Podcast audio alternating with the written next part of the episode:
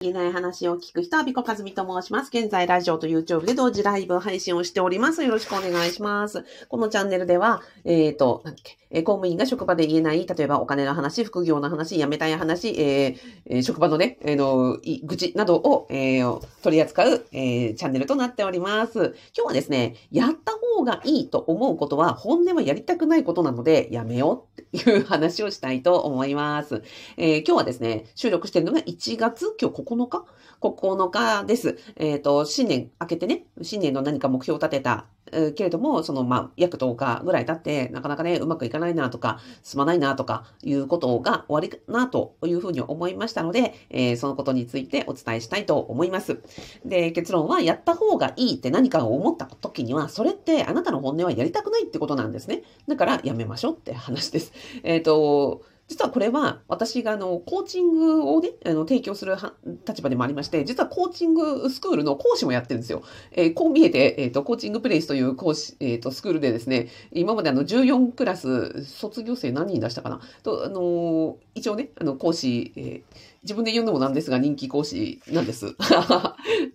でえっ、と、そのこうクラスの中では必ず言うんですよ。えっ、と、何かのご相談、コーチングということで何何かのご相談を受けますと、で、お客様が、ご相談者さんが何か、何々をした方がいいんだけれどもできませんみたいな相談って結構あるんですね。例えば、うんと、副業したいんだけれどもなかなか進みませんとか、不動産を学んだ方がいいんだけれども、えっ、と、なかなか、え手がつけられませんとか、まあ、あとはダイエットしたいんだけれども、うん、あの、ダイエットした方がいいんだけれども、できないとか、片付けをした方がいいんだけれども、できないとか、なんとかした方がいいんだけれども、うんと、うまく進まないっていう話が、まあ、よよくありますと。で、でそれって本音はやりたくないんですね。で、何々した方がいいっていうフレーズが出てくるときってどういうときかっていうと、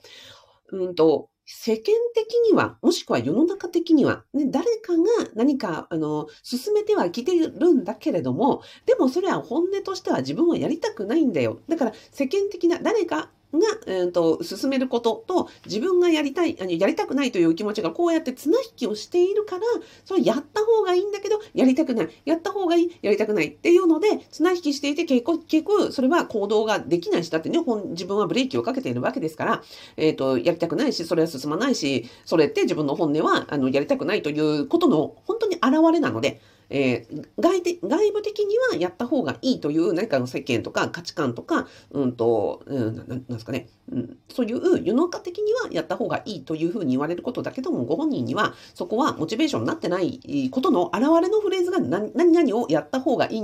っていうフレーズになるんですね。だから、私はね、コーチングを教えるときに、コーチング学んでらっしゃる皆さんに、クライアントさんが、ご相談者さんが何をやった方がいいっていうときには、あ、これやりたくないやつなんだなっていうふうに解釈しましょうっていうふうに、なんかね、あの、お教えしてるところです。で、実は私も、その、アルコカズミの副業不動産ゼミというのをやっておりますと。で、ここにね、入ってこられるメンバーさんも、実は副業不動産ゼミだから、副業をしたいとか、不動産をしたいと思っておられて入ってくると思われるじゃないですか。違うんですよ。入ってこられて、私にね、ご相談とか、あの、受けるのは、不動産学んだ方がいいと思うんですけど、なかなかカリキュラムが進められないんです。えー物件を見た方がいいと思うんですけど、なかなか忙しくてできないんです。副業を、あの、できた方がいいと思うんですけど、副収入欲しいんですけど、でもなかなかっていうなのなのが、実はご相談がとても多い。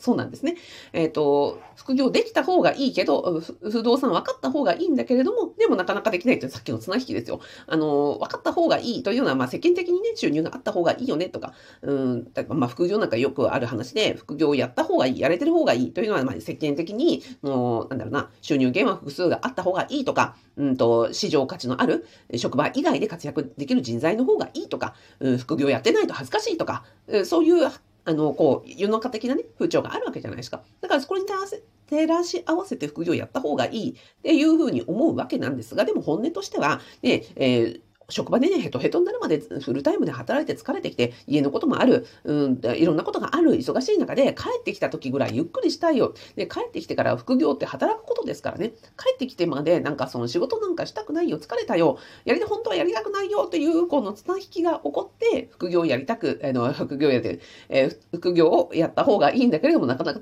が、えー進みませんっていう話になってくるんですよね。伝わりますかね？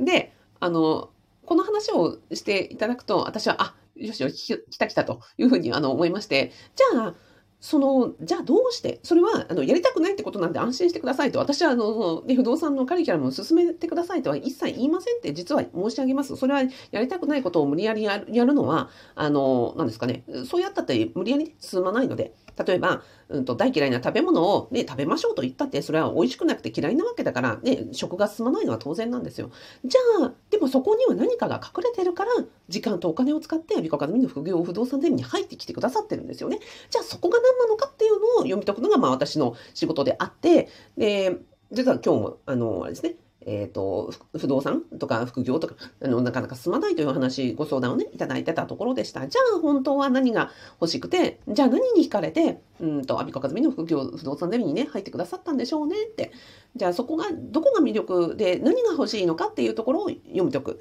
で、いうところなんですよね。例えばですよ。うんと、副業不動産ゼミに入られるときに、実は特典というのがあって、私がそのユーデミーというオンライン、あの、スクールの、あの、プラットフォームで出している7教材が全部、あの、おまけで、おまけで、それで特典としてついてるんですよ。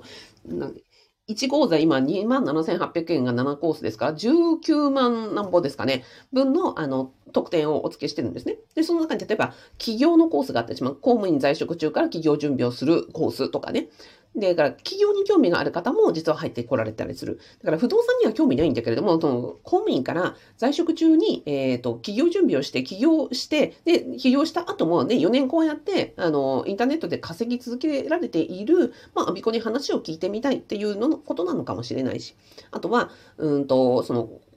公務員だけのコミュニティで、職場のじゃないんだけども、他の公務員と話をしてみたいとか、そういう場が欲しいという方もいらっしゃったりします。あとは、えっ、ー、と、コミュニティでね、あの、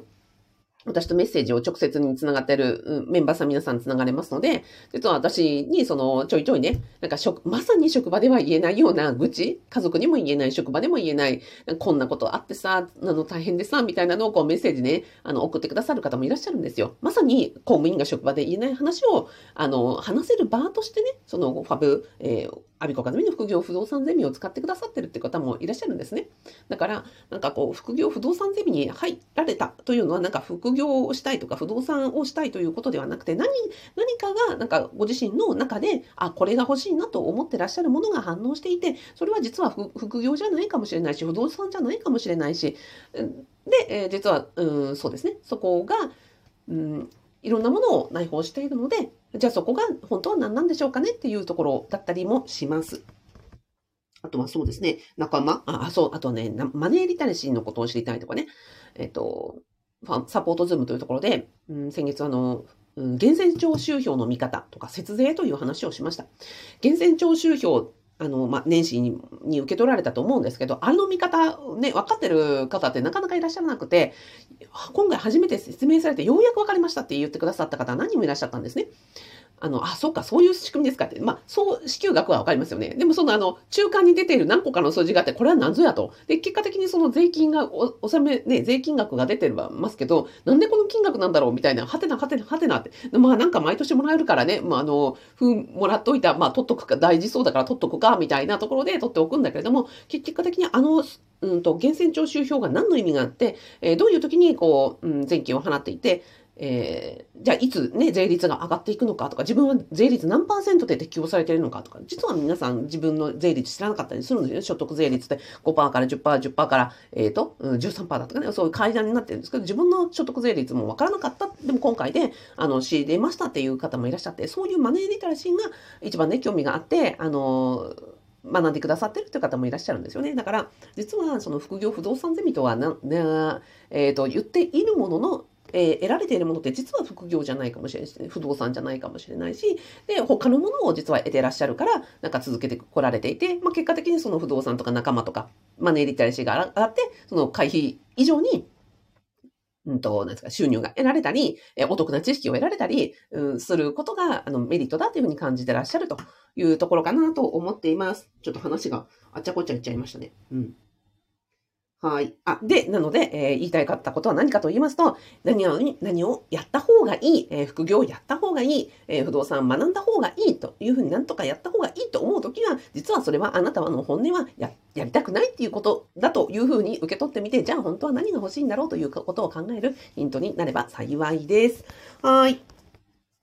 ではではですね、えっ、ー、と、最後にご案内でございます。今、あの、何回もね、申し上げておりました、アビコカズミの副業不動産ゼミでは、えっ、ー、と、公務員が在職中にできる合法な副業不動産の、えー、01を作る、えー、オンラインスクールとコミュニティをやっております。えっ、ー、と、ボーナス2回分で練習物件を、うん、買おうということで、12月のボーナス、うん、6月のボーナス。で、その間半年間にオンラインコースを学び、そして物件を探し、え練習物件と言われる、えっ、と、まあ、例えばですね、えー、30万円とか100万円とか、まあ、そのぐらいのですね、ボーナス2回分で、あの、01を作る、えー、練習物件を買おうというカリキュラムを組んでおりますので、ご興味いただけましたら、えー、ぜひ動画の概要欄や、えっ、ー、と、ラジオの説明欄に、えー、無料動画セミナーつけておりますので、ご覧になってみてください。